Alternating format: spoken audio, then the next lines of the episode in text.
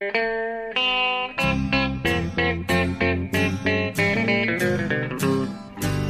out there, we're on the air. It's hockey night tonight. Tension grows, the whistle blows, and the puck goes down the ice. The goalie jumps and the players bump, and the fans all go insane. Someone roars, Bobby scores at the good old hockey game. Oh, the good old hockey game is the best game you can name. Hallå, hallå, hallå, hallå, hallå, hallå, hallå, hallå, hallå, hallå. Ja, tjena, tjena, tjena, tjena, tjena. Tjena. Väl- Välkomna till eh, NHL-podcasten eh, i Sportbladets regi med eh, Jonathan Onskan Mowgli Ekeliv i Stockholm som vanligt och eh, då jag, Per Baloo Biffen Bjurman, också som vanligt i New York City. Ja. Ja, eh, och vi har en, eh, ett späckat avsnitt framför oss. Nummer vad i ordningen? Jonathan, det är du som håller reda på det? oj, oj, oj, oj. Eh, jag tror inte jag säger fel nu. Jag tror att det är 219. Ja, Jag tror det var 218. Jag måste ha 219, ja. du brukar vara väldigt noga med den där Ja, kronologin. men jag fick lite för mig att det var 218, men så tror jag att det är 219. Ja. Nej. Ja, förlåt. ja, och under detta 200, eventuellt 219 avsnitt då så har vi ja, ett rätt späckat program. Det är mycket att prata om och, och vi tänkte väl den allra färskaste nyheten är roligast att kastas över eh, först. Och det är ju då att det precis innan vi började spela in det här, eh, inte helt oväntat kom besked från Sea Island, Georgia, där eh, general manager såklart bestämt sig för att hålla sitt eh, årliga vintermöte. Det är en väldigt trevlig plats. Och Ja. eh, beskedet då är att det, eh, det blir ett till expansionslag i, i Seattle från och med säsongen 21-22 som jag förstår det. Ja, precis. Eh, Mm. vilket ju kanske var ytterligare en liten signal om den stora rädslan för en till lockout 2020 redan. Ja, jag tror framförallt det är rädslan för att man har pratat om, de, de måste ju bygga om sin arena där, Key Center eller vad den heter. Ja, just det. Key Arena. Eh, och det, var, det skulle vara precis på gärdsgården att de skulle bli klara till 20, 2020 då. Eh, så att ja, jag, jag tycker det är lite tråkigt. Ju, ju snabbare det händer desto roligare såklart. Ja. Men, eh, men vi har i alla fall beskedet nu, det blir ett 32 NHL-lag och eh, det har vi väl ingenting emot Jonathan? Nej, nej, nej, nej, precis. Det känns ju logiskt med 32 lag snarare än 31 lag som det är just nu. Ja, Eh, så det det, blir ju ojämnt och orättvist i och med att en, en division bara sju lag och de andra åtta. Exakt. Och det kom det för övrigt just också besked om då att Arizona flyttar då över till Central Ja. eh, när, när det eh, sker. Eh, och det är ju också logiskt då eftersom det blir bara Pacific-lag där. Det, det, det östligaste laget blir Vegas. Ja, I, viss konkurrens med Calgary och Edmonton då. Men, men det blir många lag ut efter kusten där. Anaheim, LA, San Jose, Seattle, Vancouver. Ja, De kan kalla sig för Pacific med rätta nu faktiskt. Ja, verkligen. Ja, nej, men Ja, nej, men vi- som sagt, bara bra och eh, kittlande också med ytterligare en, en expansionsdraft eh, om några år här. Eller draft om det. Ja, exakt. Det var ju jävligt eh, häftigt när det hände. Det här Precis. med att skydda spelare och hela den debatten vi hade då. Ja, och det faktum att de ville ha ett... Visst, de räknade inte med att Vegas skulle gå till Stanley Cup-final direkt. Det fanns ju inte på kartan egentligen. Men de var ju väldigt tydliga med hur de utformar den här expansionsdraften. Att till skillnad från tidigare expansioner på 90-talet framförallt så, så ville de ju ha ett slagkraftiga lag från start. Mm. Eh, genom att eh, göra expansionsdraften mildare för det lag som träder in i ligan. Att få större chans att välja bättre spelare. Eh, och det faktum att de kliver in ensamma i ligan till skillnad från kanske två lag som det ofta har varit på 90-talet. Då, blir det ju bara varannan spelare man, kan, man får första king på så att säga. Och så var det dessutom ännu sämre förutsättningar när det kommer till att spelarna fick, hade fler spelare att skydda sig. Så att, nej, det kommer ju bli superspännande och helt annan kravbild på Seattle nu jämfört med vad för Vegas. För nu vet man ju hur det kan gå. Eh, vad man kan uträtta med, med det här systemet. Alltså, då kan man gå till final direkt. Ja, det är väl och, och, och, hoppas på mycket. Det var väl en, ett undantag ändå. Ja. Vegas otroliga resa där. Ja, ja exakt. Nej, det, går, det, det var ju liksom historiskt eh, oavsett vilken sport vi pratar om. Alltså, Ja. eh, De skrev ju nordamerikansk historia. Kanske världshistoria, ja. vem vet. Ja, det är inte så många andra som har det här systemet. Nej, det är visserligen så. Att, men i nordamerikanska, efter nordamerikanska förutsättningar, den nordamerikanska modellen så var det unikt eh, över en eh, ett sekellångt eh, period. Så att, Ja, Eh, nej men alltså Seattle tycker jag känns... Eh, det är ju klippt och skuret. Det, det är ju konstigt egentligen att de inte haft en NHL-klubb redan idag. De har haft det någon gång i början av NHLs historia men jag menar det finns ju ett enormt intresse där. Eh, ja. Nu har jag inte exakt siffran i huvudet här men de, de skulle fick ju göra en sån här eh, räd där de skulle försöka sälja säsongskort för att se, kolla intresset redan nu till en eventuell NHL-klubb. Och Vegas tog det väl ett gäng månader innan de lyckades komma upp i den här siffran på 10 000 säsongskort som redan skulle committa sig då. Eh, mm. vilket ju var en bra siffra tyckte NHL. Men för Seattle tog det en timme eller sånt där. Eller om det var en dag. Jag, jag, tror det var en timme faktiskt. Eller om det till och med var en minut. Nej men en timme måste det ha varit. Ja. Eh, så att det är ju en, det är ju en hockeystad. Ja, och dessutom eh, nära granne till Vancouver. Så det kommer ju snabbt att bli eh, en väldig rivalitet där. Precis ja. på den nordvä nordvästra kanten av eh, gränsen. Ja, ja exakt. De ligger precis på varsin sida om, om, om gränsen där. Precis. Eh, ja. Så det blir Toronto-Buffalo. Ja, lite den eh, känslan. Mm. Men ännu mer tror jag. Oj. Ja, ännu mer. Ännu mer. Vancouver som ja, suktat eh, efter en rival liksom. Och det är en väldigt trevligt. Har du varit i Seattle? Nej, jag har förstått att det är en eh, fin naturskön eh, stad.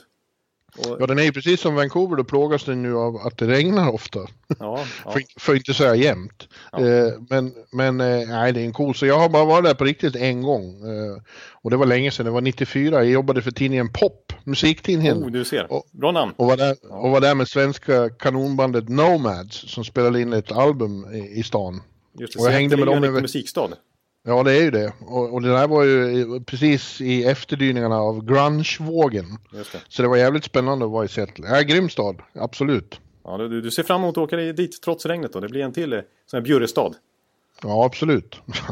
ja, vilka är bjurrestäderna det, det är Nashville igen. Det är Tampa, Nashville ja. och Vegas nu, eller Ja, hur? det är de tre, skulle jag säga. så är det ju. ja, så är det faktiskt. Ja. ja. Palm Springs, men det är ju ingen NHL-stad. Nej, men av NHL-städerna ja. så är det de tre. Ja. Och så Seattle då skulle jag säga. Kan ja, bli. Vi, vi, får se. Så får du åka och kolla på lite Elias Pettersson där när du ändå är där. Precis. Ja. ja, det blir ju väldiga kombinationsresor såklart. Seattle och Vancouver. Ja. Ja, det blir coolt. Vad tror du de ska heta då? Vi, vi, hade den, jag fick någon diskussion där med, med Bodin. Jag gjorde just ett tv-inslag om det här med, med vår vän Kristoffer Bodin. Ja. Och han hade tagit fram eh, exempel på vad som eh, anses vara de hetaste namnen just nu då. Ja. Redan, det har inte, den diskussionen har inte kommit igång. Och det, var ju, det visade sig att det var ingen som visste ett, ett skvatt om vad Vegas skulle heta. Det spekulerades ju vilt och ingen hade sagt Golden Knights. Nej, exakt. Nej. Eh, eh, det var ägaren som, Vegas-ägarna som helt plötsligt, alltså som bara var helt bestämd över att det måste vara något med Knight. Det var ju Black Knight han ville ha först, men ja. så var det ju skyddat sedan tidigare. Men, ja. Och visst är det konstigt hur fort det etablerar sig. Man tänker inte på det längre, man säger Knights nu. Liksom. Ja. För, första gången man hör det så nej, det, det låter ju konstigt. Och V, ska de inte heta Las Vegas? Men, ja, det. men det har blivit liksom del av vardagen bara. Man funderar inte på det. De heter ju det. Ja, det känns helt självklart. Det är som att de är vilket lag som helst numera nästan. Ja. Ja, och några av förslagen där uppe då var eh, eh, Seattle Emeralds, för den kallas Emerald City, eh, Seattle. Och det låter väl coolt? Ja, just det. Då blir de lite gröna i färgen va? Ja, det, det, blir för mycket Minnesota, det vill vi inte. Jag vet vad. Du tycker att det är det tråkigaste laget i NHL, sett till estetiskt? Ja, jag tycker de där gröna tröjorna ger mig inte mycket. Det, ett annat för, hemskt förslag då tycker jag är Kraken, alltså kraken på svenska. Ja, det, är något, det, är något, det är något odjur, sjöodjur som anses finnas där. Och som Bodin sa, den evige stockholmaren. Och det måste väl du som eh, kommer från Dalarna gilla? Han tror att Östersund ligger i Dalarna. Ja, det ser jag. Usch. Jag ber om ursäkt för oss stockholmare. Lidingö Såden Bodin. Om, ni vet ingenting om landet utanför Nej, vi gör inte det. gränserna. Nej. Eh, Kraken, ja, det tycker jag. Det blir ju som sagt, det blir ju Seattle Kraken. Det, vill Nej, det, det går inte. Då blir ju inte det någon Bjurestad trots allt. Nej, eh, vi som har läst Gunnar Nordströms böcker om Adam ja. Wallgren, vi vill ju att de ska heta Seattle Wonder, eller hur? Ja, det vill vi definitivt göra. Blåa och svarta. Ja. En svensk supermålakt där bak. Ja. Kometkarriär från Örnsköldsvik var han väl? Ja, precis. Ja, ja det, det, ja, alltså ja, ja, men just det här med sjöfågel och cracken. Men eh, amerikanska fotbollslaget heter ju Seahawks. Ja. Men, men, känns det som att det kan bli lite så sjötema trots allt. Ja, jag tycker de kan heta Seattle Nirvana, Nirvana som en hyllning till rockbandet. Ja, just det, just det, just det. Ja, det har något också. Ja, men, och jag tänker när jag ändå säger Seahawks och deras vanliga fotboll så europeisk fotbollslag, om man säger så. Mm. Eh, vad heter de? Seattle Sounders. Jag har tänkt på att båda lagen där är eh, neon, eh, någon så här, vad ser man? Eh, ja. grön, grö, grön, konstig grön färg och mörkblå. Båda, båda lagen har samma färgtema och jag tänkte nu på att i Washington har, de, har väl basketlaget bytt, eller om det är tvärtom, så att de har samma färgtema också. Rött, blått och vitt och sånt där. Ja, det känns som att vissa städer håller ihop det där. Till exempel Pittsburgh Penguins, där är ju Steelers och Penguins samma färg. Trots att Penguins från början var ljusblå. Mm. Jag kan tänka mig att, att eh, för att liksom stan ska hålla ihop lite grann så kan jag tänka mig att, att eh, det nya NHL-lagets färgtema kommer vara samma som Seahawks och Sounders. Ja, Ja, vi får se. Det blir spännande i alla fall. Men vi, vi kommer ha många år att diskutera det här i podcasten. Det blir ju så. Vi pratade ju Vegas i flera års tid också. Innan det till slut ja. blev verklighet. Ja. Men nu är det någon som får, ja, Bruckenheimer de hostar upp 650 miljoner i entréavgift. Det, är, det är rejält, men de verkar ju... De, det är det som har gjort att den här processen har varit så enkel trots allt och att det har varit sån stort bivall från alla andra ägare också. Att, att de känns... Vad? Det har varit vad? Bi bifall? Ja. Jag tyckte du sa biball. Bib Nej, bifall. Nu sa jag faktiskt rätt. Jag, hade, jag förstår att, att du ifrågasätter mig här med tanke på vad jag kan slänga ur mig. Men nu, nej, bifall. De har fått biball. De har fått mycket bra biball och det, det vet vi alla att det är ju... Då är det klart. Nej men, ja. nej, men eh, för att de, har, de verkar ha väldigt seriös ägargrupp där med mycket stålar och den här arenaprojektet som i sig kostar 800 miljoner dollar. Ja. Så att eh, pengar är inget problem. Det är synd att man inte har de stålarna över. Jonathan, så vi kunde fixa ett eget lag, du och jag. Ja, vi, hade ju, vi har ju liksom lösa tankar kring det. Men ja. det, det, är just det finansiella som är problemet. Ja, vi skulle vara utmärkta ägare till ett NHL-lag, eller hur? Ja. Ja, men du Ekelev, nu ska vi inte prata om det. Nej. Det, det har ju hänt mer, eh, stora saker sedan vi talades vid sist. Eh, I lördags, precis innan deadline, eh, så kom ju beskedet då att William Nylander blir kvar i Toronto och har eh, skrivit på ett eh, sexårskontrakt värt i snitt 6,99 miljoner dollar per säsong. Ja, precis. Ja, ja det var ju... Det, var väl inte, jag skulle vilja påstå att jag har sagt att det här skulle hända hela tiden. Ja, ja det har det väl gjort. Ja. Nej, men det, det, var ju klart, det var dramatiskt och spektakulärt och unikt naturligtvis att det dröjde till fem minuter kvar. Det var alltså fem minuter kvar de skickade in papperna ja. Eh, till Della. Men ja, samtidigt så förstod man ju att det var ju inte aktuellt att... Visst, Nej. Nyland hade gjort klart enligt Thomas Ros uppgifter, ett Ross som faktiskt var någon minut före Dreger med att avslöja alltihopa det. Eh, mm. Att, eh, att han hade klart med CSKA Moskva om det inte skulle bli NHL. Men det verkar som att båda parter var väldigt överens om att det skulle lösa sig på något sätt. Men så ville de få ihop det ekonomiska in i det sista. Liksom. En riktig reporter, Ros. Han har försänkningar både här och där. Ja, det är, från ingenstans så dyker han upp med liksom eh, världsskop ibland. Ja, ja. ja. Ja men eh, samtidigt så dör ju inte de här spekulationerna om att eh, det här var redan bestämt från början. Nu låter det inte så eftersom det låter som vissa läger där hade panik på slutet att det, bör, det drar ut för långt på tiden. Kanske inte hinner. Eh, men eh, att det här var liksom det bästa för alla eh, alla parter. Men ja. jag, jag, tror inte att man kommer överens om att nu sitter jag ut två månader, två och en halv månad. Nej. Ja, utan nej. att spela hockey, det är ju... Ja, jag, jag tror så här att, att eh, visst, det, Nylander ville väl inte att det skulle gå, gå, så här långt. Men samtidigt så var det här hans enda lilla spelkort, hans enda lilla leverage, man brukar prata om makt i förhandlingarna. Att han kunde, ja, att så att säga Toronto tvungna att klara sig utan honom en viss period. Eh, visserligen riskerar han då att inte få spela alls. Men i den här positionen som han, förhandlingssitsen han har som när han direkt kommer från sitt rookie-kontrakt och är RFA, första års RFA på det viset. Eh, är ju inte bra alltså, jämfört med en UFA till exempel som kan gå till öppna marknaden och få, bara, liksom, få erbjudanden från alla håll och kanter. Dessutom i så här tidigt RFA-status så har han ingen rätt att gå till skiljedomstol.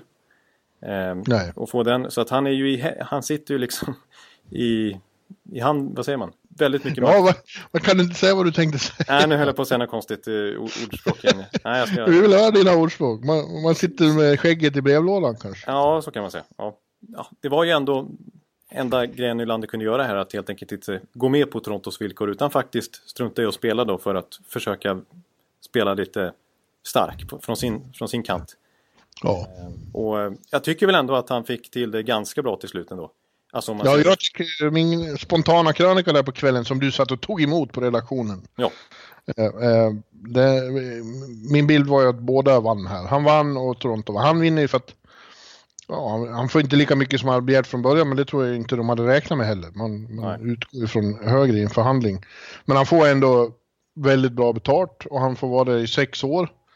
Eh, och eh, Toronto samtidigt eh, behöver inte betala lika mycket som, som eh, de hotades av. De får samtidigt hyggligt lönetaksläge eh, inför förhandlingarna med Marner och, och, och, Matthews. Och framförallt så får de ju Nylander. Liksom. De, med honom i truppen, det är ju det viktiga här, så är de ju eh, definitivt en contender nu. Ja, precis. Och visst, man kan kolla på lång sikt och det blir just det här med att Matthews och Marner ska ha nya kontrakt också. Men ser man till den här säsongen eh, så har de ju en jättechans nu att vinna Stanley Cup. Ja. Alltså de är redan ett topplag här, uppenbarligen utan Nylander, men nu adderar de honom dessutom. Eh, det, de är ju i princip kanske den största contenderfavoriten just nu. Ja, deras forwardsida är ju faktiskt, eh, ja det är top notch. Alltså det är bara Tampa och eh, Nashville som kan mäta sig vad gäller bredd och djup. Liksom. Ja, och det är, jag nästan... skulle nog argumentera för att det är den bästa till och med. Ja, det är till och med, om man räknar in Tavares i det här också. Ja. Man glömmer ju liksom bort det. Låt oss ta det liksom. Nylander, eh, Matthews, Marner. Sen har vi Tavares. Man glömmer bort Merlot. Ja, och Kadri, Kapanen den här säsongen. Kapanen har visat sig vara en, en, en, en stjärna också. Ja, Hyman. Hyman är ju en, en riktigt bra tvåvägsspelare får man ändå säga och funkar bra ihop med i vilken kedja han än ingår in. Det är klart man gör det när det är så bra spelare runt omkring sig, men ändå. Och Andreas Jonsson som eh, lite så här komplementspelare som ändå gör ett hattrick här om natten och tror jag har ännu mer hockey i sig. Per Lindholm som de tar över från, från eh, Skellefteå som är en fullgod bottom six-spelare i NHL. Ja, att, Connor Brown är inte kattskit heller. Nej, det är han inte. Så att, eh, nej, alltså Toronto, och visst. Just det här med skulle de trada eller inte för att backsidan är väl lite sisådär i jämförelse och inte minst i jämförelse med till exempel Nashville eller kanske Tampa också då. Eh, de har liksom ingen Victor Hedman eller P.K. Subban bak. Även om Morgan Riley har gjort det fantastiskt. Morgan Riley börjar nästan bli det. Ja. Eh, men, eh, eh, men å andra sidan då så det, det, alltså, trade verkar ju aldrig ha varit aktuellt här alltså. De håller Nej. Nylander väldigt, väldigt högt internt och Kyle Dubas inte minst som känner Nylander jättebra. Jag menar, Dubas var ju general manager i, eh, i Marlies när Nylander började sin Toronto-karriär där. Och har följt honom hela vägen och jag menar, de draftade ju honom uppenbarligen tidigt också så att de vill ju verkligen ha honom. Eh, men, och Babcock är förtjust har man ju förstått. Exakt så som tid. han har uttalat sig nu att In my heart I really ja. want him here och sånt där. Ja. ja. Eh, och, men, och jämför med en trade då till exempel alltså eh, så här, skicka mot en back till, ta Brett Pesci från eh, Carolina. Ni behöver ju en back mer än vad ni behöver en forward. Men samtidigt där så, så, så, tittar de på lite historiska exempel att det kanske inte nödvändigtvis är bra att trada för position alla gånger. Visst, ibland kan det vara det. Men eh, generellt sett så vill man få så mycket värde som möjligt tillbaka för en, en spelare med så högt värde som Nylander. Kolla på, inte för att säga något ont om Adam Larsson, men till exempel Taylor Hort-traden, alltså så som Edmonton har agerat för att lösa sin backsida. De har förstört del, stora delar av sin forwardsida Mm. På grund av det. Eh, så det, det, var liksom inte Kyle Dubas intresserad av att göra. Det fanns inte tillräckligt bra backbud för att det skulle vara värt att släppa en så skicklig och lovande spelare som William Nylander. Eh, som ju har, alltså 61 poäng två säsonger i rad, det är, ju, det är bra men det kanske inte är elit riktigt än. Men sett till den speltid han har fått och den roll han har haft i laget än så länge så med poäng per match eller poäng, eh, poäng per 60 spelade minuter som är en avancerad statistikkolumn eh, så ligger han ju i, på Tavares nivå rent mm. produktionsmässigt. Så att redan nu är ju Nylander en riktigt, riktigt bra spelare. Och han är bara 22 år gammal. Mm. Där, ja. därför, var det, därför var en trade inte aktuell helt enkelt. Nej. Nej, jag, jag tycker det är härligt rent personligt också. Inte för att det är så, alltid är så enkelt att vara journalist med, med Nyllet. Han, är, han är, är lite reserverad mot eh, media. Men ja. Eh, det är ju fantastiskt att se honom spela hockey och det hade varit jävligt deppigt om, vad fan nu då? Det flyger en örn förbi mitt fönster. Här. Seattle Eagles. Otroligt, jag har aldrig sett det här. Mitt, wow. i, mitt på Manhattan alltså. Ja. Du ser. Jesus. Coolt. Ja, det är något tecken på något. Ja. Det tror jag. Eh, ja, jo, men det ska, bli, det ska bli väldigt roligt att se honom spela. Nu, eh, han lär inte vara med i Buffalo idag, som jag förstår. Nej. Och enligt mina kontakter i Toronto så sker eh, debuten på lördag i Boston. Okej. Okay. Det vill säga han spelar inte heller mot Detroit på torsdag. Men, men det får vi se, det är obekräftade uppgifter som det heter. Och just det. Ja men det är, det är ändå trevligt när du lanserar lite egna kontakter i Toronto sådär, det gillar jag. Ja. ja. det har jag verkligen gott om. Det är goda vänner i Toronto, det är, ja. där, de, det är där alla bor. Pierre LeBrun och med flera. Ja, men eh, nu skulle vi inte avslöja mina källor. Nu var det inte honom jag pratade med. Men, Nej. men ja, han bor i Toronto. Ja. Det är även Chris Johnston, Mike Seisberger. Eh, ja, eh, de är mycket gäng. goda vänner. Ja. ja. Helt gäng. Eh, jag ska säga en sak till dock om kontra hur kontraktet blev utformat som jag tycker ändå är intressant. Eh, för nu har jag sagt att en, en trade inte var aktuell och dessutom har ju Kyle Dubas gått ut och sagt att under min period, som jag, så länge jag är kvar i Toronto kommer jag inte trada Nylander. Nej, för det var ju direkt spekulation om att ja, de kommer att trada honom. Ja, och, I'm not in the business of trading young players, och sånt. Det är inte, jag vill inte beblanda mig sånt skit. Skicka iväg unga stjärnor. Nej, sånt sysslar vi inte med på det viset. Men mm. lite konstigt uttalande då.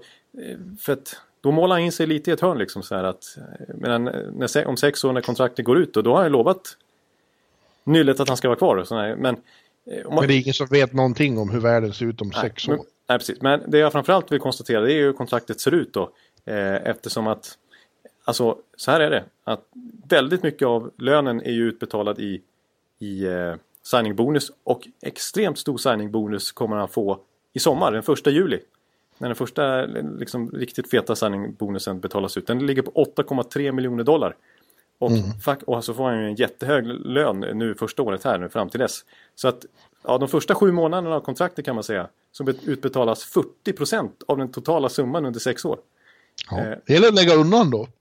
ja, men det som är intressant med det är att Toronto har ju råd med det här. De har ju hur mycket pengar som helst. Så att de skulle kunna ja. spendera mycket mer än vad lönetaket tillåter. Eh, men många andra klubbar har, har ju inte, där, där, spelar ju pengarna väldigt stor roll. Och mm. faktum är då att resterande del av eh, Nylanders fem år på kontraktet så motsvarar det bara mindre än 5 miljoner dollar per säsong för en spelare av Nylanders kvalitet. Och eh, så skulle nu liksom Toronto vilja, behöva liksom vilja ha friare utrymme trots allt för Marner och Matthews och kanske Gardiner och alla andra, Kappanen och så här. Jag menar, det kommer ju vara tajt om löneutrymme från och med nästa år. Då skulle extremt må många lag vara jätteintresserade av Nylander för att dels naturligtvis är han så bra, pass bra spelare men i faktiska dollar så är han ju en väldigt billig marknadsvärdesmässigt de sista fem åren på kontraktet. Eh, ja, men nu hörde du vad Dubas sa. Ja, men det är det jag tycker är lite konstigt ändå. För det, så som det är upplagt så är det väldigt, så har Toronto gjort det väldigt lätt för sig om de skulle vilja trada honom. Ja, eh, ja den, ord är ju bara ord, de betyder ingenting. Nej, precis. Egentligen. Nej, det, det, tror inte jag heller. Så att, eh, jag tror att, att eh, Nylander kan vara aktuell för en trade framöver. Och så vill jag säga en, en till sak jag ville ha sagt innan. Nu, nu pratar jag mycket här. Fan vad du babblar. Ja, nu jag har en sak att säga också. Ja, ja. Eh, det, jag, jag fortsätter så här. Men en sak till jag vill säga som har med mycket med svensk eh, grejer att göra som jag tycker är värt att lyfta fram i det här fallet. är att det, det kommer bli ett riktigt svenskt lag Toronto. Om det inte redan är det. Men jag, jag pratar upp i NHL-laget. För att mm. i och med att det kommer vara så tajt. De kommer lägga så mycket pengar på även Matthews och Marner. Eh, så att eh, liksom ja, 60-70% av, av eh, lönekakan tas upp av ett, bara ett fåtal spelare. Då kommer de behöva ha väldigt många billiga spelare där under. Så det, vi kommer få se en Timothy Liljegren, en Rasmus Sandin, en eh, Carl Grundström, en, eh, kanske en Pierre Engvall. Alltså mycket sven unga svenska i, i dagsläget billiga spelare får chansen ganska snart i Toronto, kanske nästa år. Sandin hör jag väldigt mycket gott om, eller de, mina kontakter där då, om vi ska ja. fortsätta med dem, säger att eh, organisationen är, är, helt förälskad i, i honom. Ja. I Sandin. Ja, han har gjort det väldigt bra. Vi får se om de släpper honom till JVM. Det kan, kommer bli en otrolig backsida för Sverige då, även fast inte Dalin är tillgänglig. Eh, för vi har ju mm. så mycket bra backar. En Erik Brännström kanske. Liljegren också från Torontos organisation då, och så vidare. Så att, mm. Mm. Adam Bokvist. Ja.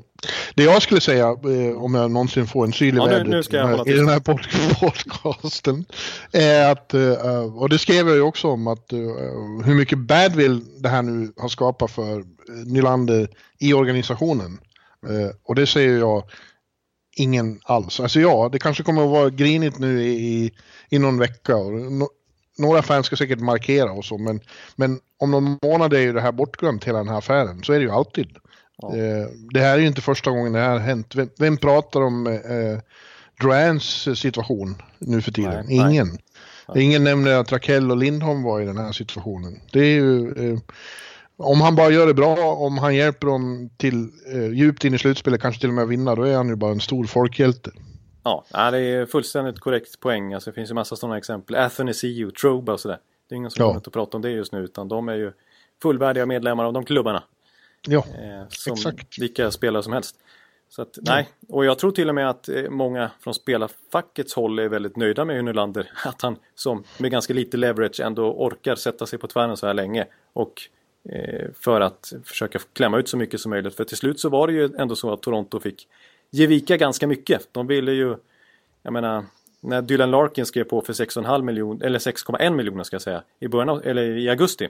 Så pekar ju Toronto mycket på det. Så att kolla här är en spelare som är lika gammal som Dane Nylander som gjorde mer poäng än dig förra säsongen. Och han får 6 Mer- 6,1 miljoner. mer än du heter det. Ja. ja, du ser. Ja, Jag bara, måste bara påpeka. Ja, det är rätt, det, det är har, rätt. det, det sa min mamma alltid åt mig när jag var liten, så det har jag lärt mig sedan dess. Det är bra, det ska, det ska föras vidare. Eh, ja, så att, Ja. Så att, de, de, så att, att Nylander ändå får upp det till nästan 7 miljoner då. Det, Ja, det var bra gjort av, av han som i den position han sitter i. yes. Nu går vi vidare, Ja. Jonathan. Ja, Eh, helt kort, vi pratade väldigt mycket om Flyers förra veckan, men nu har de klart med sin nya eh, general manager och det blir alltså Chuck Fletcher. Eh, ingen, eh, ingen sensation precis. Eh, nej. nu måste jag skriva ett sms till eh, Thomas Ros här. Oj då. Ja. Han behövde ha kontakt. Eh, ja, hej då Thomas. jo, Chuck Fletcher var ju ett av namnen som, som det stod om, eller som det talades om eh, direkt och ja, eh, det, det låter väl klokt och bra. Eh, kanske inte världens mest spännande namn, men, eh, men ändå. Det behövs ordning och reda där. Jag vet inte om du såg det. Jag läste en, en väldig avhyvling av Hextall eh, på eh, sajten crossingbroad.com. Där Anthony Sanfilippo som har följt eh, Flyers i många decennier eh, avslöjade att det här handlar ju om att, eh, människor inte stod ut med Ron Hextall i organisationen. Därför att han var en kontrollfreak och mikromanagade allting. Eh, från vad spelarna åt till hur de sov och, och la sig i business och la sig i allting. Vilka som skulle få komma in i omklädningsrummet och sånt. Oj, oj. Och även- han är ju en även- speciell person, det har man ju alltid förstått. En, ända sedan hans första år i spelarkarriären ungefär. Ja, så att eh, det, bilden är att det är en enorm lättnad på alla håll i, i klubben. Även på business-sidan la han sig i och var flisig mot ägare och sånt. Liksom. Ja. Så att eh, om det stämmer så eh, var det ju mycket värre än man kunde tro, situationen i, i Flyers. Så nu blir det mer harmoni där då. Och eh, Ja. Fletcher får väl, jag vet inte, han har väl ett bra track record från sin tid i Minnesota. Han byggde ju ett slutbeslag i alla fall. De gick ju aldrig så långt som det var tänkt, men de tog sig dit hela tiden. Precis, ja alltså det får man ändå ge Fletcher att han Han satte ju verkligen sin prägel på det Minnesota-truppen med ganska våghalsiga trades och sådär. Och eh, de gick ju som sagt i slutspel väldigt många år i rad. Det är sex år i rad nu och hans trupp som då, jag menar, nya managern Fenton där har ju knappt gjort någonting över sommaren utan det är ju Fletchers bygge som går bra även den här säsongen kan man säga. Även om jag har lite, eh, jag, ja, vi har gnällt en del på den ändå att det kanske finns en anledning till att de inte går förbi första andra rundan år efter år. Eh, Ja. Men eh, ja, jag, alltså Fletcher passar på det viset att Holmgren och Flyers-ägarna nu eh, tycker att, att den här rebuilden har gått så långt att de ska behöva kunna satsa nu ordentligt och att de är i lite win-out mode med, med Giroux och, och eh, Voracek i sin prime och bara ett år kvar på kontraktet med Simmons och de tar ändå in Van Riemsdyk här. Eh, Så, här, så det, är så, det, är liksom, det är inte så många pusselbitar som behöver lösas. Det är ju verkligen målvaktssidan som måste lösas. Det är en coach som de gärna ser att den nya general byter ut tror jag. Eh, och så kanske det är lite mer våghalsiga trades då. Att kanske offra någon av de här fina någon av de här talangerna ur den fina poolen som Hextall har byggt upp. För Det är, att- väl det, det är väl det man möjligen kan säga om, om eh, Fletcher, att han var inte rädd för att satsa på free agents på somrarna och så, men han tradade inte särskilt aktivt. ja, Eh, Nej. det, eller hur? Ja, alltså nej, kanske inte sådär liksom, medel skulle jag väl säga. Han gjorde ändå några trades. En som inte var sådär jättevass. Han tradade ju bort Brent Burns till exempel.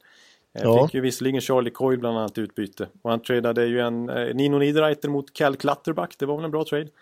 Men var inte det trader mitt i sommaren liksom? Vi pratar om... Ja, du menar mid-season trades? Ja, ja det kanske ja, inte var så mycket... Som kanske skulle behövas nu. Men, men det han är gjorde ju en dålig med Hansal där, kommer jag ihåg. Eh, när han offrade mycket för Hansal sist, ja, näst sista året, tror jag. Men han är ju i alla fall... satsar hårt. Och vi, vi får se det här, du, sa, du nämnde Hextall där. Han har ju tydligen sagt att Hextall får en chans att visa sig då för att nu är bilden från den här texten jag nämnde ju också att, att uh, Hextall har styrt Hextall enormt mycket. Att han inte haft någon frihet alls i sitt hanterande av laget. Så eh, det ska bli intressant att se när han får mer fria tyglar nu då kanske. Han kanske inte är så dålig som alla tror. Ja, det blir spännande att se det här nya flyerset i alla fall. Nu när man har lite klarare bild kanske av hur det gick till. Vem vet mm. om, vi får tro på det här. Um, så att eh, ja, nej, jag tycker ändå så, som vi, vi pratade en del flyers förra veckan när det blev, stod klart att, att Hextall skulle försvinna. Mm. Uh, så pratade vi en del om att det är ändå ett, ja, ett lite dukat bord han kommer in till. Inte tabellmässigt men förutsättningsmässigt eh, så som truppen är strukturerad med den här bra lönetagssituation, många unga spännande spelare, en bra core i sin prime. Ja, det, fin det finns potential för den här truppen. Ja. Så att, eh, det ska bli kul att se vad, vad Fletcher kan eh, hitta på. Yes.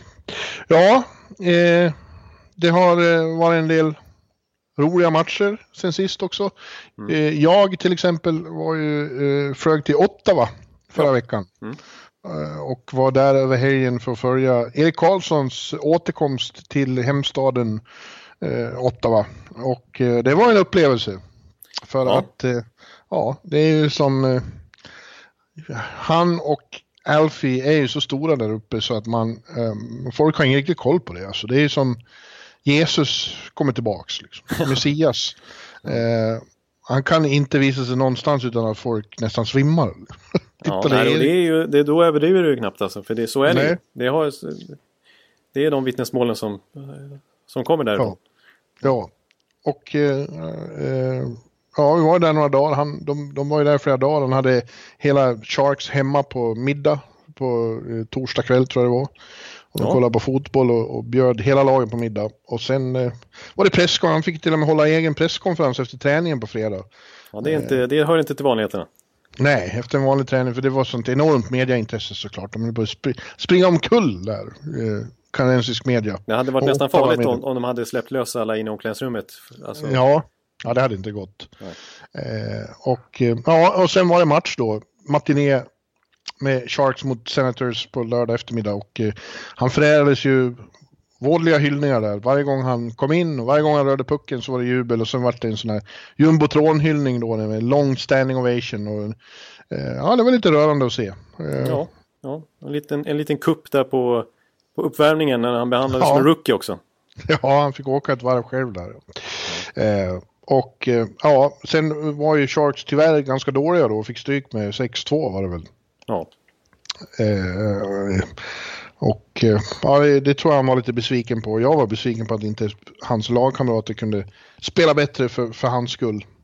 Ja. Samtidigt så tror jag bara han tyckte det, var, det framgick för ganska tydligt. Det var skönt att ha det här gjort. Det har funnits i bakhuvudet rätt länge att han ska komma tillbaka. Så det var så jävla konstigt såklart att spela mot sina gamla kamrater. Eh, Exakt. Det har varit mycket det, snack om det här liksom från journalister under flera veckors tid nästan. Så att han, ja. han har blivit ständigt påmind om det också. Ja, ja det var en, en, definitivt en lättnad för honom att få det gjort. Ja. Men eh, ja, kanske starkaste intrycket därifrån när jag kom hem med var ändå att Ottawa är lite bättre än man tror. När de, när de liksom tar sig samman. Jag pratade med Pääjärvi efter matchen där också. Han sa ju det, det är en enorm skillnad mot i fjol, stämningen runt det här laget. Han sa det är ingen hemlighet att det var kaos här förra året. Nu, nu är det inte det. Nu har vi ett riktigt lag och när vi tajtar till det bakåt och alla, alla jobbar stenhårt för varandra, då, då kan vi slå de flesta. Ja, det har de ju faktiskt gjort. De har tryckt dit mitt Tampa till exempel på bortaplan till och med. Ja. ja. Nej, de, de har inga jättestrålande underliggande siffror, snarare tvärtom. Sådär. Men, men för, försvarsspelet är ju inte så roligt. Men offensiven däremot, och i vissa matcher när de tätar till det och sådär, och Craig Anderson har en bra kväll, då de är ju underhållande att titta på. För de skapar ja. mycket chanser och de, de kör liksom. De kör ju, de, de, de, spelar ju, det är ju ett ungt lag. De, och det tror jag är en del i att det har blivit... Men förra året var det ju svårt för en Thomas Chabot eller en Colin White till exempel att eh, slå igenom eller göra något avtryck överhuvudtaget egentligen. Men nu, nu var det ju så uppenbart att, att de ser framåt och att det är de unga spelarna som ska ta ansvar. Eh, och att de ska få stora ro roller nu, att det är så Ottawa bygger. Då har det blivit liksom mycket mer uppsluppet på något vis. Eh. Ja. Chabot har ju varit, han är ju nya Erik Karlsson. Han är, leder ju alltså backarnas poängliga. Hela NHL. Ja. Det är inte bara ja. i Ottawa. Nej. Öser in, och, eh, kväll efter kväll gör han ju eh, två assist eller ett plus ett. Liksom. Ja. Och Duchene går bra. Ja, efter den här Uber-kontroversen mm. som vi trodde skulle påverka negativt ytterligare ett slag mot Ottawa så har de ju så har ju han inte minst varit fantastiskt bra. Ja. Eh, och Mark Stone har ju, gör ju en jättefin säsong också så ja det, det, det är ändå, jag tycker ändå det är liksom inte det haveriet vi såg framför oss. Ottawa utan de är ju roliga ändå att titta på tycker jag. Det är ju ändå underhållande om att, att de är lite dåliga bakåt också. Det blir ju roliga matcher. Så, Ja. Och jag menar, det är inget slutspelslag men de har, de har ju något uh, helt okej okay på gång. De är bättre än vi trodde. Vi trodde att de skulle vara bedrövliga. Exakt, och just det här med att de unga spelarna har varit så pass bra ger ju ändå framtidshopp för Ottawa-fansen. Någonting att se fram emot att Chabot alltså leder backarnas poängliga. Att Brady Kachuk har kommit in här och varit jättebra. Ja. Eh, och att, Tänk om de bara kunde få en ny ägare också. Så han ja. är ju fortfarande stans mest hatade man. Det är därför de inte går på matcherna. Det är därför inte folk de vill inte ge honom pengar. Nej, precis. Så den här arenakrisen verkar inte vara närmare en lösning heller. Snarare tvärtom. tvärtom. Han, har, han, har, han har stämt sin närmaste partner på 700 miljoner dollar. Ja. Eh, för det haveriet kring nya arenan. Så att, ja, precis. Så där är det fortfarande lite kaos kring mm kring eh, ägar, från ägarhåll. Men, eh, ja, men den här, jag tänker på Drake Batterson som de plockade upp från AHL nu som gjorde ett fantastiskt JVM i vintras. Han gjorde ju sju kassar och varit dominant i AHL i sin första, nu, första år som liksom, professionell hockeyspelare i, på den här nivån. Och så upp i NHL och gör det bra ihop i samma kedja som Duchene har varit. Så att, ja, det, det ploppar upp en hel del unga spännande spelare för fansen där att eh, ha lite framtidstro kring. Mm. Så att, eh, det får vi ge Ottawa när vi har snackat ja. så mycket skit om dem. Och det betyder också mycket även för dem att, att få den här matchen mot Erik avklarad. För det har, har, har varit mycket snack där också såklart. Och de, Per Järvi sa att vi har försökt se på det här som en vanlig match men det har inte gått. Eh, och eh, nu är det liksom bokslut. De har fått ta farväl av Erik och Erik har fått ta farväl av Ottawa på riktigt. Så att, nu kan nu båda gå vidare. Ja. ja, precis. precis. Want flexibility? Take yoga. Want flexibility with your health insurance? Check out United Healthcare Insurance Plans. Underwritten by Golden Rule Insurance Company, they offer flexible, budget friendly medical, dental, and vision coverage that may be right for you. More at uh1.com. Ja. Ska, ska vi säga något om, om, om, Sharks bara liksom så att det, de, de, det var ju krismöte med, med general managern till och med. Ja, jag, jag tycker att eh, under den roadtrip de har varit ute på nu, de skärpte ju till sig där mot Montreal då och vann ja. mot dem. Men fram till dess så, ja, jag, jag var lite förbryllad över att jag, den där åtta, match, åtta matchen jag såg, att de, de såg långsamma ut. Och det ja. finns en kardinalsynd i NHL idag och det är att vara långsam, det går inte. Nej. Jag, jag, tror, jag tycker de har varit lite, för det är ju egentligen inte så mycket långsamma spelare, det finns ju power i det laget. Eh, mm. och kvicka ben men eh, inställningen har varit lite sådär eh, den här säsongen hittills. Alltså, det känns som att de har just det faktum att bland annat Erik Karlsson har kommit in då att de har så otroligt namnstarkt lag och att det är så många som kan göra det i det här laget har gjort att ingen riktigt har gått i bräschen. De har tänkt att vi är så bra så det löser sig självt lite grann. Mm. Lite det tror jag kan ligga i bakhuvudet att, att de inte går 110 procent utan kanske 95 liksom. Eh, och det är ju tillräckligt för att man ska bli ifrånåkt i många matcher. Ja, verkligen. Ja, exakt. Man, man har inte bilden av att de, måste, de behöver vara så här långsamma, men, men eh, det är de just nu. Ja, precis. Och då, då, blir det, då ser det ut så här. Då är de inte självklar etta i Pacific som de borde vara. Nu är till och med Anaheim förbi. Ja. En övergång ja. kanske. Ja, om, om det inte var för att jag var tvungen att skryta med att jag precis fick ett sms av en SHL-coach. En head-coach i SHL. Oj. Ja, det måste du få skryta om.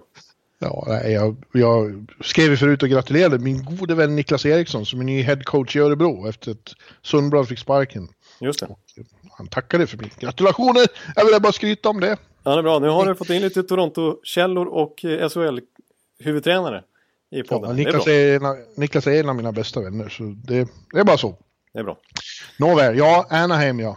Eh, till och med de har gått om San Jose och vi såg ju en fantastisk Anaheim-match i söndags. Ja. Eh, när de spelade, de gästade Washington och låg under med 5-1 efter halva matchen.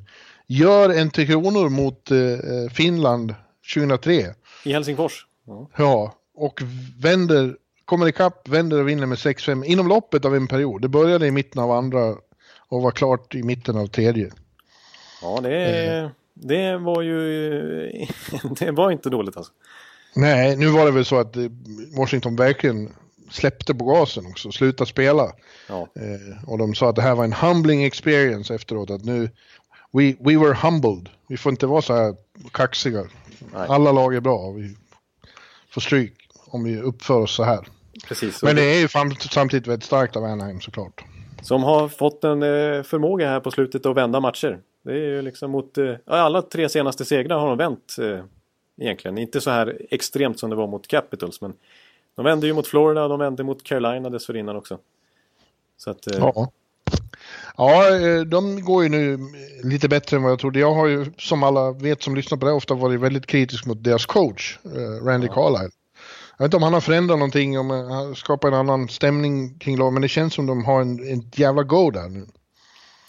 Ja, alltså Ja, det är tydligt i alla fall det här med den här strategiändringen som vi har pratat om redan inför säsongen om Anaheim. Att de uttalat ska bli snabbare, att de insåg att de blev fullständigt överkörda av San Jose som ju... Nu har vi pratat om San Jose som är lite långsamma, men de visar ju att de är betydligt snabbare lag än Anaheim i förra årets slutspel.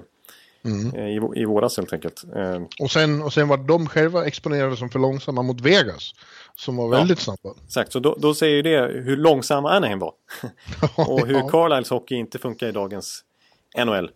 Mm. Men eh, titta bara på vilka spelare de har tagit in. Vi måste prata lite om Pontus Åberg, men han är, han är ju den spelartypen de tradar till sig. Daniel Språng nu från, eh, från Pittsburgh och de eh, Alltså det, det är den här Max Comtois som får chansen. Nu har han skickats tillbaka till, till juniorligan visserligen. Men det, det, är mycket ungt, kvickt. Och liksom inte det här gamla Carlisle, eh, Colton Orr-gubbarna eller sådär som han ville ha en gång i tiden. Utan eh, nej, det är lite annan fart på det här NM-laget trots allt. Ja, Pontus Åberg är ett intressant för det var, var kul för honom. Alltså, han har ju verkligen eh, tagit chansen han har fått den. Det, det såg ut som att karriären var på väg åt alldeles fel håll när han var satt på waivers av, av Edmonton då, och, ja. och eh, plockades av Anaheim och varit skickad direkt nästan till, till San Diego, deras farmarlag. Ja. Men när han kom upp igen så har han ju varit ett, ett, ett rungande utropstecken där. Ja, precis. Alltså, han är, det är ju dessutom så att när vi spelar in det här, hans nio mål räcker till att leda den interna skytteligan i, eh, mm. I Anaheim. Så trots att han spelar färre matcher än Raquel och Getzlaff exempelvis så, så, så har han gjort mest mål i det här Anaheim-laget. Eh, ja. Och var ju starkt bidragande till den här vändningen till exempel mot Capitals. Ja. Att, ja. Och uppe i Edmonton står de och kliar sig i huvudet och jaha, var det, var det det här vi släppte från oss? ja, inte helt, eh, inte första gången. Som Chiarelli eh, tänker så. Men eh, ja, Åberg alltså han, han har ju varit en riktig klassspelare nere i AHL och man tänkte att han är för bra för den ligan. Så just mm. därför har, väl, har han fått chansen här från några klubbar nu. Det var dels Nashville som där han gjorde ett fantastiskt mål i Stanley Cup-finalen, kommer vi ihåg, mot Pittsburgh. Ja. Eh, och det var ju mot Anaheim i semifinalen dessutom, så Anaheim hade ju en god bild av honom från dess. Eh, och sen så tar Edmonton honom då och testar honom med McDavid. Men det är liksom problemet lite grann när man har den här AHL-stämpeln när man har varit där nere så länge. Som till exempel Marchessault hade, vilket gjorde att Tampa inte riktigt gav honom chansen. Tyvärr. Eh, det är ju att det blir så lätt, alltså man har inte så höga förväntningar på en spelare trots allt. Även om man ser att den gör bra ifrån sig nere i AHL så tror man inte riktigt att det ska gå vägen på den högsta nivån. Men när man väl liksom, nu, nu var ju nästan Anaheim tvungna att ge honom chansen för att de har haft så otroligt mycket skador så att det fanns ju nästan inga andra alternativ än att kalla upp eh, Åberg igen och spela honom i topp 6. Och då ser vi ju att där fanns det ja, en, en, kan, eventuellt en ny Marchessault, en ny Janne Gård, en ny William Karlsson typ. En spelare som bara väntat på en större roll. Och ja. med lite tålamod och förtroende kan explodera liksom. Ja. Så att, eh, ja, ja. Mm. Det är starkt gjort framförallt tycker jag och inte beknäckt av allt som har hänt utan eh, när det kommer en ny chans så bara hugga. Precis, han har ju så. verkligen hållit sig kvar i, i Nordamerika länge nu, många år. Ja.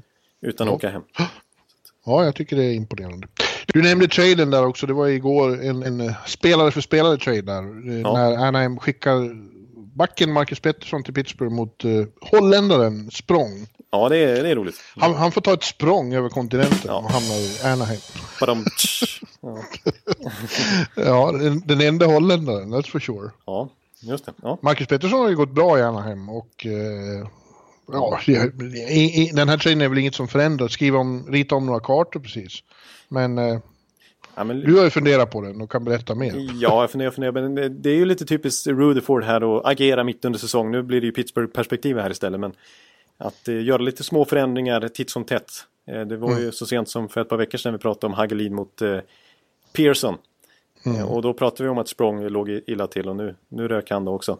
Eh, men ja, Pettersson, det var ju inga dåliga ord han, han drog om honom i, i samband med den här värvningen och sa att eh, vi ser honom som en framtida om, om ett eller två års tid, då tror vi att han håller Brian Dumoulin-nivå. Alltså en, en Ja. pålitlig, defensiv, i princip lite tvåvägsback sådär. Som man kan slänga ut på isen utan problem. Eh, så att det är, det är det- de förväntningarna de har på, på Pettersson helt enkelt. Och Pearson får man ju säga att de har fått igång rätt okej. Ja, han har gjort lite mål här och där och, och verkar funka rätt hyfsat ändå. Eh, Ja. Med de fina seriekamrater han har. Han får spela med Malkin och Hörnqvist. Och, eh, ja, det har inte, det går inte så jättebra för Pittsburgh, men jag, jag har inte gett upp om dem. Jag tror inte de är... Jag tror inte de har inlett samma utförs eh, resa som Chicago, Los Angeles och Pitt, eh, St. Louis än. Det tror jag bara inte. Nej, det tror inte jag heller. Eh, kolla på deras liksom toppgubbar som är alltså de som har de feta kontrakten som eh, i många fall är problem i till exempel Chicago och LA att de har eh, föredettingar på långa kontrakt som är otradebara. I Pittsburghs fall så deras bästa spelare levererar ju verkligen på högsta nivå fortfarande. Visst, Crosby och Malkin kanske inte är de, den bästa dynamiska duon i NHL längre. Eh, men eh, de är ju verkligen där uppe. Och de är ju inget problem på något sätt än så länge, verkligen inte. Och Phil Kessel inte alls heller, ligger ju på väldigt fin poängsnitt hittills. Och de har ju Chris Letang som fortfarande är en toppback. Det som är problemet för dem den här säsongen det är ju att målvaktssidan har varit ett oväntat haveri med Matt Murrays plötsliga nedgång så här tidigt i karriären, vad det nu beror på. Skadeproblem och sådär. Eh, och eh, ja, kanske också skulle jag säga att alltså, sen Jason Botterill lämnade där och har gjort succé med Buffalo den här hösten. eh, Så har inte det spottats fram lika mycket skickliga breddspelare i Pittsburgh på två år. Nej. Det är ju, det är ju två år sedan han lämnade. Det, menar, då, kom, då kunde det komma en Jake Gensel från ingenstans, en eh, Brian Rust från ingenstans, en Connor Sherry från ingenstans. Menar, Den här Daniel Språng har, får de ju träda bort nu och eh, Dominic Simon har väl varit okej men liksom eh, Zach Aston Reese, eh, Garrett Wilson, det är ju inga Gensel vi pratar om liksom. Nej. Så, och det, ja, nu har de snarare tappat Shearer lite sådär. Eh, så att bredd, bredden har ju inte varit lika bra. Spetsen har varit i princip lika bra, men bredden har inte varit lika bra i Pittsburgh. Och det är det som förstör för dem, och målvaktsspelet. Ja, du känner dig inte lika trygg i din förvissning om att de kommer att vinna Stanley Cup igen, eller hur? Det känns de inte riktigt som. Nej, Men det vet man ju å andra sidan, vid den här tidpunkten i fjol så var det inte, kändes det inte precis som att Washington skulle vinna heller. nej Man vet hade- aldrig. Precis, det, det kan vara det, precis, det kan vara Pittsburgh. Det kan vara... Jag tror inte... Ja, men vi, vi, vet, vi har ingen aning om vilka som vinner.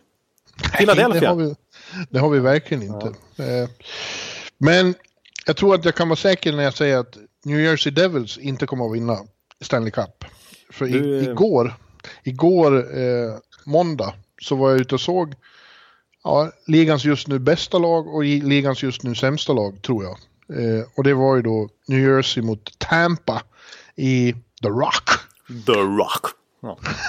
Ja, i Newark. Och eh, eh, du ska få prata Tampa. Jag ska försöka hålla i det lite. Men Ja, jag det, tänkte det, börja det med, måste du göra.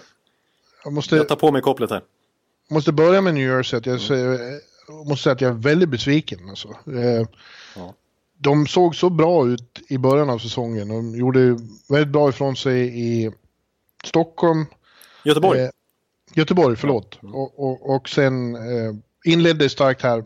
Och, och de såg så pigga man var att titta på dem och Palmieri och Hall och de här såg så otroligt vassa ut. Och nu kommer man tillbaka efter någon månad och tittar på och det känns som ett helt annat lag. De har ingen fart, de har ingen eh, explosivitet längre, ingen edge fan mig, igår så vart ju Taylor Hall, regerande Hart Trophy-vinnaren, bänkad i tredje perioden. Ja, efter en rad alltså misstag som man inte alls såg honom göra på flera år. Nej. Alltså lite så här, så var det naturligtvis inte, men som att han knappt brydde sig på något vis. Nej, det är, no det är något som har gått i stå ordentligt där. De har liksom kört fast helt och då, börjar, då är det svårt att inte fundera på, sitter, sitter John Hines löst möjligen? Eh, nu är, tror man ju, vill man ju tro att Sherry tänker väldigt långsiktigt och att de har något fint på gång här. Men så här långt steg tillbaks ska de inte behöva ta. Nej, nej, för så här är det ju faktiskt. Efter den där fina första veckan och veckorna som du berömde här nu. Den här säsongen och efter förra säsongen inte minst som var så otroligt stark från de sett till förväntningarna. Så, jag menar, vi sa ju faktiskt i början av den här poddsäsongen att Devils är på riktigt. Mm. Och så sitter vi här nu och pratar, omnämner dem som kanske ligans just nu sämsta lag. Eh, det här ja, form, inte... Formsvaga definitivt. Ja, precis. De är inte, så här dåliga ska de inte behöva vara. Eh, för vi har ju sett vad den här truppen kan eh, skapa med ändå när allting funkar och när de har inställningen. Men just nu är det någonting som inte är, det är inte samma lagsammanhållning, samma geist i truppen. Jag menar, när de gick runt med sina t-shirts där, vad stod det på dem egentligen? Ja, det var någonting med Devils against the world. Ja, och det var, lite, ja, och det var den känslan kring dem att de, de var, höll verkligen ihop sådär. Och satt ihop ja, som lag men, på isen också. Men den matchen igår, man såg ingenting av det här. Eh, de, de har kommit tidigare matcher i sådana just explosiva attacker framåt. Eh, men man såg ingenting av det. De, ja, Heinz sa det själv. Tampa är ett väldigt bra lag men samtliga tre matcher vi har spelat mot dem har vi blivit outworked. Och då har man verkligen ingen chans mot ett lag som Tampa sa. Men det är ju bekymmersamt, det är ju hans ansvar. Ja, det är ju ändå upp till tränaren att och, alltså det skapa den här stämningen i gruppen och få dem att... Ja, det, det är ju det, är det som tränaren kan göra så att säga. Ja. Eh, så att, ja, jag har ju ändå, jag har ju ändå varit eh, skarpt förtjust i, i Heinz tränarstil och sådär. Men just nu måste det hända någonting. För nu är det liksom, går det bara, nu, har de, nu är de på väg mot botten verkligen. Ja, och målvaktssituationen är ingen vidare heller. Kincaid har varit ordinär och Schneider har varit direkt dålig när han har spelat. Ja, det konstiga med Schneider är att han kom ju till, han hade ju en svag period i fjol också när Kincaid tog över första spaden.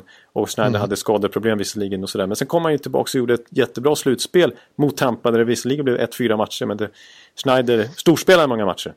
Men nu har han ju varit eh, katastrof. När, han, när de bytte in han och bytte ut Kincaid och satte in Schneider släppte han in första skottet. Det är nästan ingen lagdel som funkar just nu. Varken på Nej. bänken eller om vi pratar backsida, målvaktssida, forwardsida. Och som sagt, igår hade de inte en chans mot Tampa. För, som, för Tampa är i desto bättre form. De är väl hetast nu. Va? Hur, många, hur många matcher i rad har vi? Hur många segrar i rad? Ja, då, det blev ju en liten plump där mot Anaheim förstås. Usch. Ja.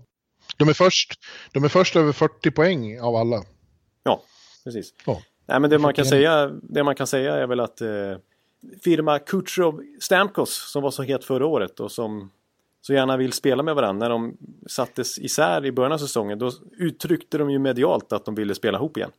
Mm. Men nu är det ju så att eh, firma Point Kutjerov är ligans hetaste sedan en månad tillbaks.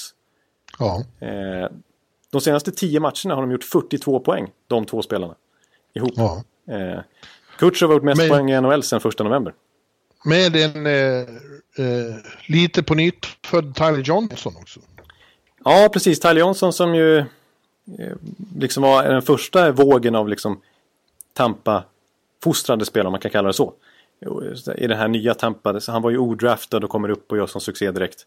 Eh, men sen gick han ner lite grann. Men nu har han tänt till han också och gör det väldigt bra som tredje länk i den kedjan. Mm. Så att det är väl alltså att de två öser in poäng match efter match är den stora anledningen till att det går bra för Tampa just nu. Men sen är det ju bredden liksom. Ja, det är ju det. Alltså den är, den är ju... Vilket, vilka lyxproblem Cooper har när han kan hålla på och blanda på det sättet. Det är inte många som kan. Eh, och, och, bygga... Ja, de tre första kedjorna är ju grymma.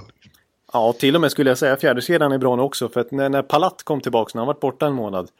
Då var det inte säkert på att man skulle kunna trycka in honom någonstans. Utan man, var, man hade lite tur att Adam Ernie blev sjuk. Så, man kunde, så att Palat kunde ta hans plats. Eh, och nu har Palat visserligen fått spela i första serien med Stamkos och Gord. Men eh, ändå, alltså Ernie hade gjort jättebra också. En hel del poäng och bra fart. Ber- Precis.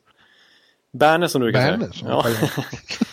Så eh, nej, de, jag tycker skulle säga nästan att de har fyra bra kedjor för att en sån som Paket i fjärde centern, han har gjort viktiga mål på slutet och avgjort matcher. Så att alla fyra kedjor levererar. Man kan sätta tredje kedjan med Cirelli som center med just nu med Killorn till vänster och JT Miller till höger som eh, sån här shutdown-kedja. De kan spela mot motståndarens bästa spelare. Och det öppnar ju upp väldigt stora ytor för övriga lines. Så att, eh, Och bra backar har de. Fast Strolle är skadad nu då. Ja, precis. Då har ju den här Erik Sernak som de fick i Bishop-traden. Man sa ju att det var en konstig trade Iceman gjorde då. Eh, man tyckte inte man fick ut så mycket av Bishop egentligen till LA Kings i det fallet. Men Erik Sernak, Slovaken, eh, som ju tillhör det här, fan- tillhör det här fantastiska Erie Otters-laget i OHL måste jag bara nämna. För det är så sjuka spelare som var i det laget. Och det var ju McDavid, Nej, det måste du inte alls. Det här är typ- det- det här är en Warren typisk- Fagel, Anthony Cirelli. Ja, det var ju så Det här är en typisk eh, mm. punkt där vi måste gå in och bryta Ja, Jonathan okej. Ekelund. ja. Och istället ska vi eh, säga ett orostecken finns ju samtidigt i att Vasilevski inte är, är på väg tillbaks. Din vän Louis Domingue, han har stått eh, 11 matcher i rad nu och ikväll, om jag förstått saken rätt, så är det dags för Ed Pascal att göra Ja. debut. Eddie Pasquale som är en sån här career AHL journeyman. Ja, Som har varit runt, eh, som liksom inte är påtänkt NHL-målvakt överhuvudtaget i princip. Eh, han ska, det verkar som att han ska stå. Så vi får se hur det ska gå. Jag, jag smsade oj voj till dig. Jag kommer inte på något bättre ord. Eh, för att beskriva min känsla kring att han ska vakta kassen. Men ja, det är lite oroväckande och Domingo har väl inte varit superbra. De har vunnit trots honom, skulle jag säga, snarare än tack vare honom. ja. Eh, Ja, det, det som var intressant igår tycker jag var att de har ju haft en tendens ibland när de drar ifrån och, och slappnar av för mycket och blir nästan lite kaxiga. Ja. Eh, Men trots att det var så överlägsna igår och hade sånt eh, underlägset motstånd så höll de, eh, höll de i, i hela vägen verkligen och gav inte upp någonting. nej, precis. Utan de var lika dominanta i 60 minuter i sträck nästan. Ja, ja det var de. Det är positivt.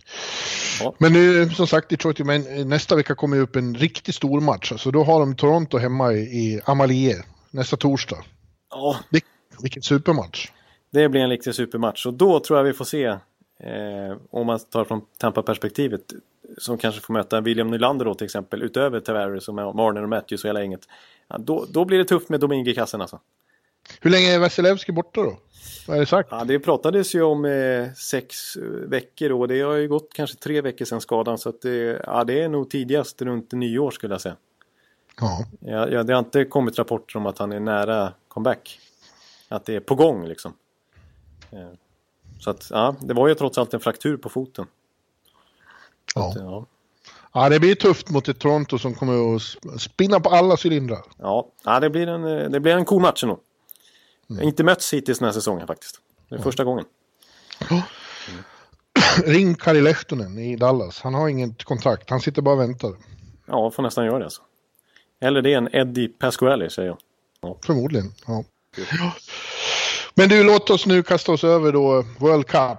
Vi, vi låtsas ju att det blir World Cup 2020 och vi tar ut trupper nu för att det bara är så kul. Och hur trupperna skulle se ut idag. Vi tänker inte så jättemycket på då. Nej, För det är så svårt.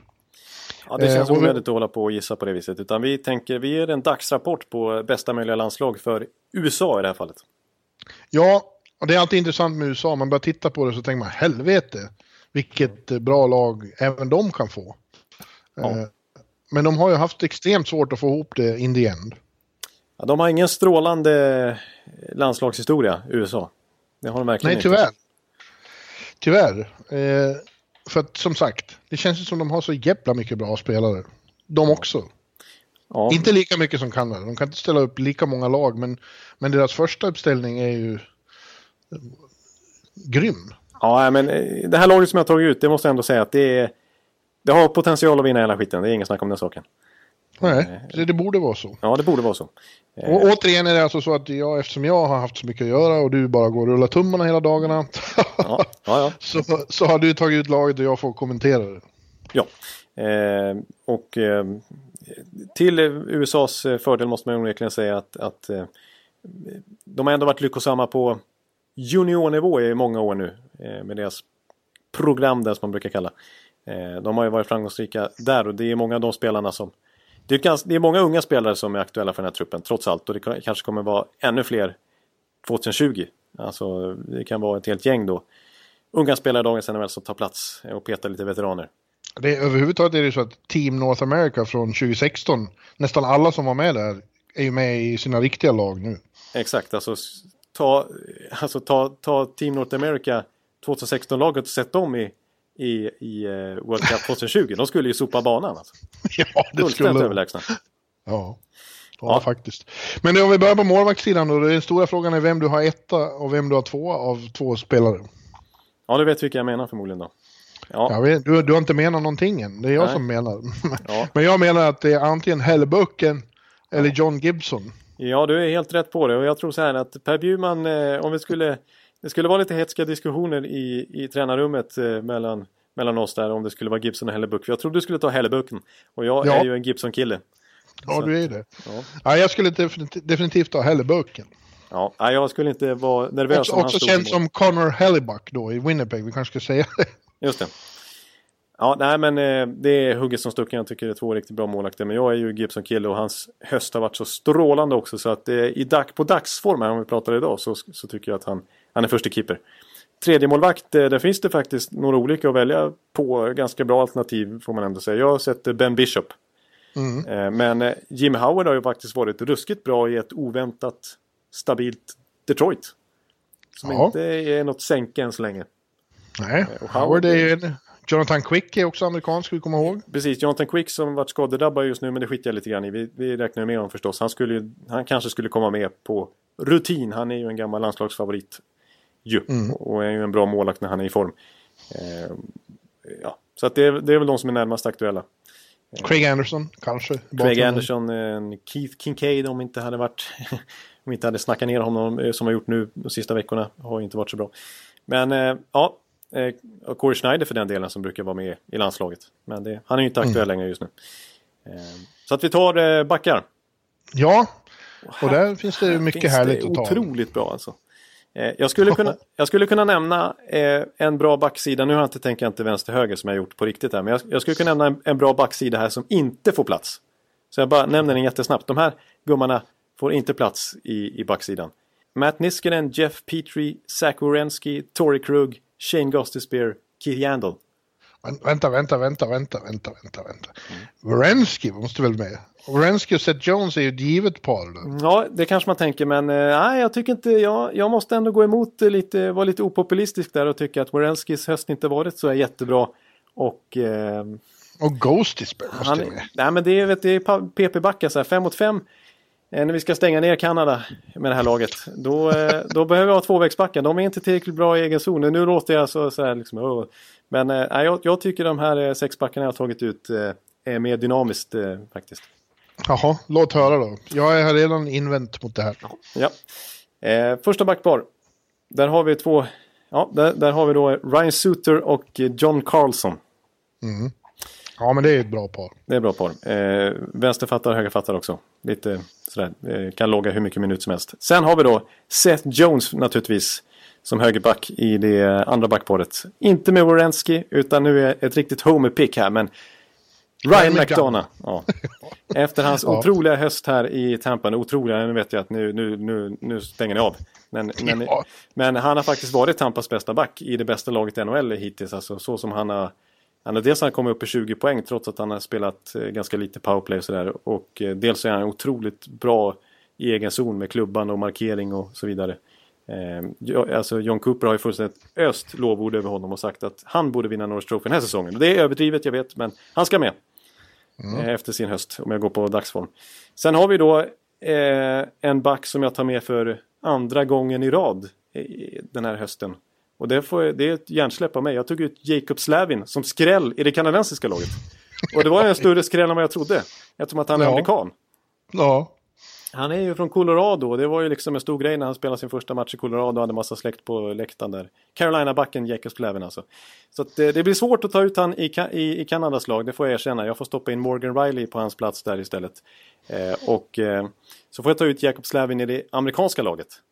Före ja, tillsammans en, med Före en Zach Wierenski då till exempel. Eh, han spelar med Dustin Bufflin.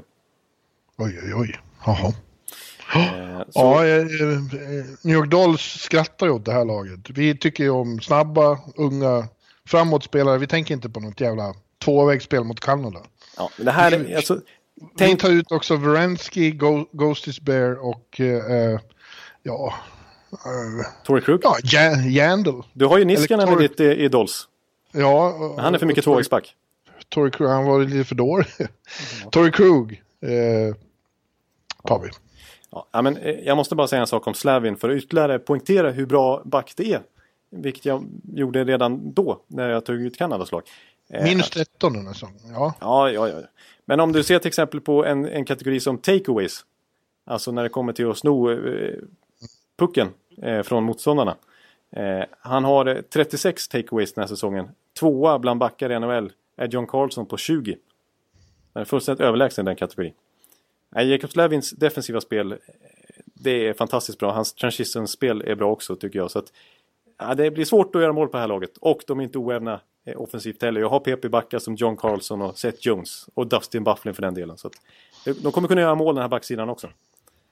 Ja, Ja. ja jag, jag, jag vänder mig mot din tråkiga inställning. Ja, men jag är, jag är eh, ansvarsfull. Mm. Då tar vi... Då, då, Ra- Radikala Ekeliv, eller Brian Burke Ekeliv snarare. precis. Trevliga kompanjoner jag har eh, i min stab. Usch. Ja, få höra nu då kedjorna. Eh, då kommer kedjorna. Här är det också väldigt många bra spelare man lämnar utanför. Men eh, här har jag tänkt mycket kring dynamiken också. Eh, och jag tycker ändå jag har tagit ut väldigt många bra spelare. I första kedjan så har jag Austin Matthews som första center. Eh, han spelar med Patrick Kane till höger. Och eh, sen vill jag ha en eh, lite rivjärn in till de två som också är en puckskicklig spelare. Matthew Kachuk. Åh herregud. Jaha. Ja. Som faktiskt... Varför- jag tror Att inte, inte... att inte Johnny Hockey får vara med i den fantastiska kedjan och bara Nej. köra North, Team North America Hockey. Nej, det är det, jag ska förklara det. Det är väldigt eh, tydligt varför jag inte tagit ut eh, Gaudreau. Eh, jag, har, jag har särat på Eichel, Kane och Gaudreau så att ingen av dem spelar i samma kedja. Eh, till exempel så här, när Gaudreau och Eichel spelar ihop i Team North America, det funkar inte alls. De var för puckkära båda två. Det blev ingen dynamik överhuvudtaget. Det, gick, eh, det var inte bra. Eh, när Gaudreau och Eichel spelar ihop i hockey-VM här, katastrofdåligt. Gaudreau blev ju så frustrerad så att han gjorde dumheter mot Sverige. De förlorade med 6-0. Eller vad det nu blev i den där semifinalen. Det funkar inte alls. Eh, nej, de, för puckkära spelare ska inte vara ihop. Kane och DeBrincat i Chicago funkar inte heller. Så att, nej, Kane och Gaudreau i samma kedja, det tror jag inte nödvändigtvis är succé. Så att jag vill ha Kitchak som faktiskt, han har väl till och med gjort fler poäng än Gaudreau den här säsongen. Kitchak Nej. är en, en riktigt bra spelare. Det har han inte alls det. Ja, men han är där i närheten. Hur ser det ut egentligen, den amerikanska, den dagsaktuella? Gaudreau har 31 poäng och Chuck 29. Ja, men det är ju så, det är ju i princip. Ja. Ja. Ja, jag tycker du är så tråkig. Jag tycker du är Brian Burke. Ja, jag, jag tänker att jag är smart. Mm, jo, jag vet. Men, Sen har vi då andra serien. Eh, då har jag Jack Eichel Mm. som center. Och så tänker jag lite, lite grann att han är inte helt olik Mark Scheifele. Så att eh, jag sätter Blake Wheeler till höger och eh, Kyle Connor till vänster. ja. ja, du är som du vill. Ja, så, eh, och Blake Wheeler är ju alltså fortfarande... Gaudreau ska alltså spela i tredje kedjan. Ja, men vi har, vet, vi har bredd i det här laget. vet. Alla tre kedjor kan, eh, åtminstone de tre första kedjorna kan eh, göra poäng. Då ska du föra tredje kedjan då, där ju Gaudreau spelar till vänster. Med, Med eh, Dylan Larkin, hoppas jag. Nej, faktiskt inte. Med Joe Pavelski. Ja. Eh, Ja. 17 kassar den här säsongen. Borde kunna göra lite mål på Gaudreau-passningar. Och det borde även högervingen göra. Phil Kessel. Ja, men Gaudreau är så kär i pucken ser du, så han kommer väl inte att spela fram dem. Ja, men han, han är ju en eh, framspelare. Det är han ju. Men, Ja. eh, Så att... Eh, och Pavelski och Kessel kan tänka sig att, att hitta utrymmen för att... Jag menar, Johnny, eh, till exempel... eh, Pavelski är ju bäst i NHL på att styra. Statistiskt sett också. Men bara liksom... Du ser hur mycket mål han gör på styrning. Ja. Eh, och Kessel skott går ju inte av för hacker. Så att, eh, jag tänker att de borde komplettera varandra. Eh, så att, ja. Och så tänker sen återigen, när, de, när vi möter Kanada. Eh, nej. när Jonathan Eckley in the, i båset här möter med, med det här laget så måste vi ha lite kontringsspel också. Då har vi fart alltså. Med en Kyle Connor till exempel som jag tar ut.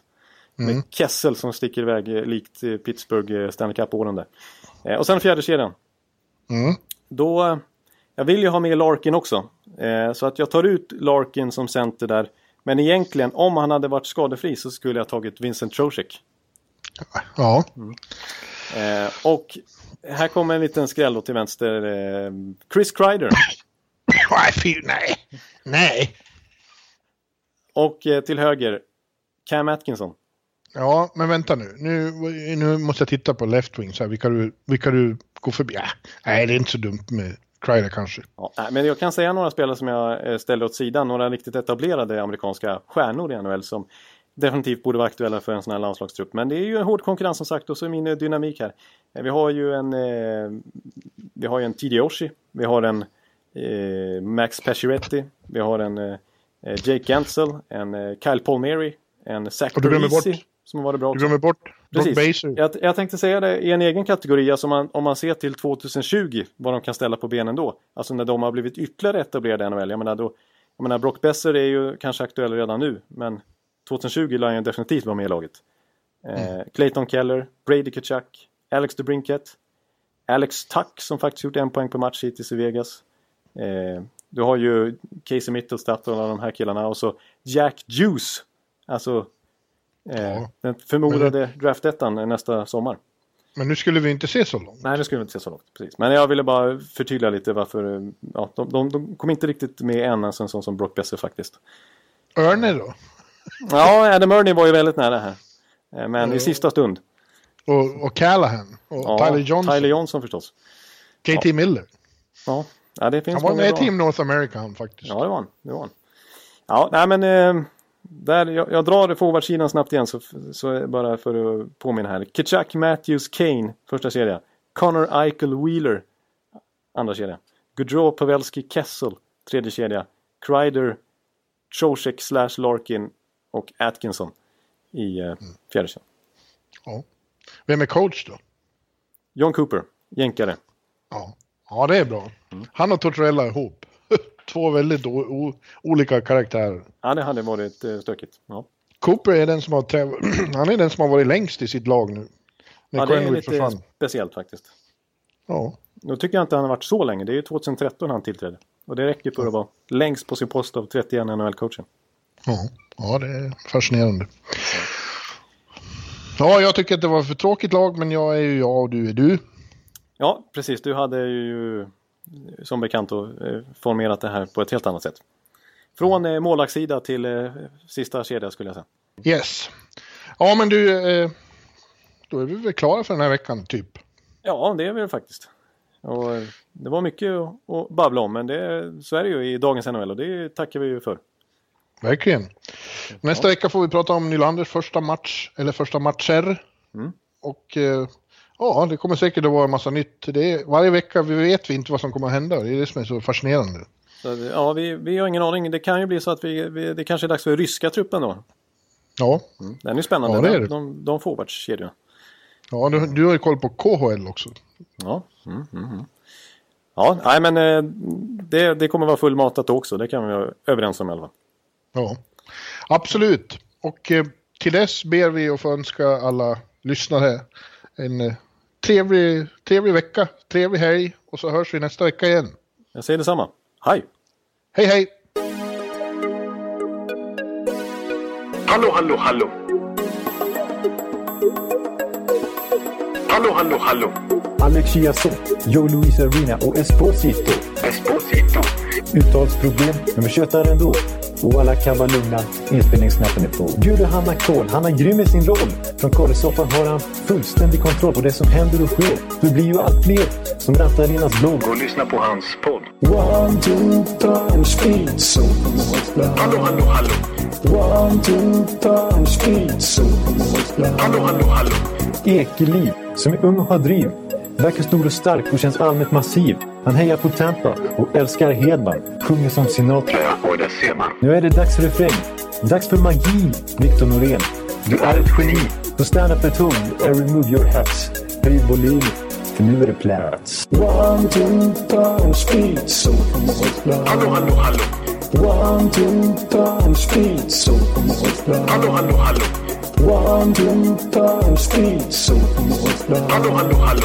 One, two, time, speed, supermålsblad. Hallå, hallå, hallå.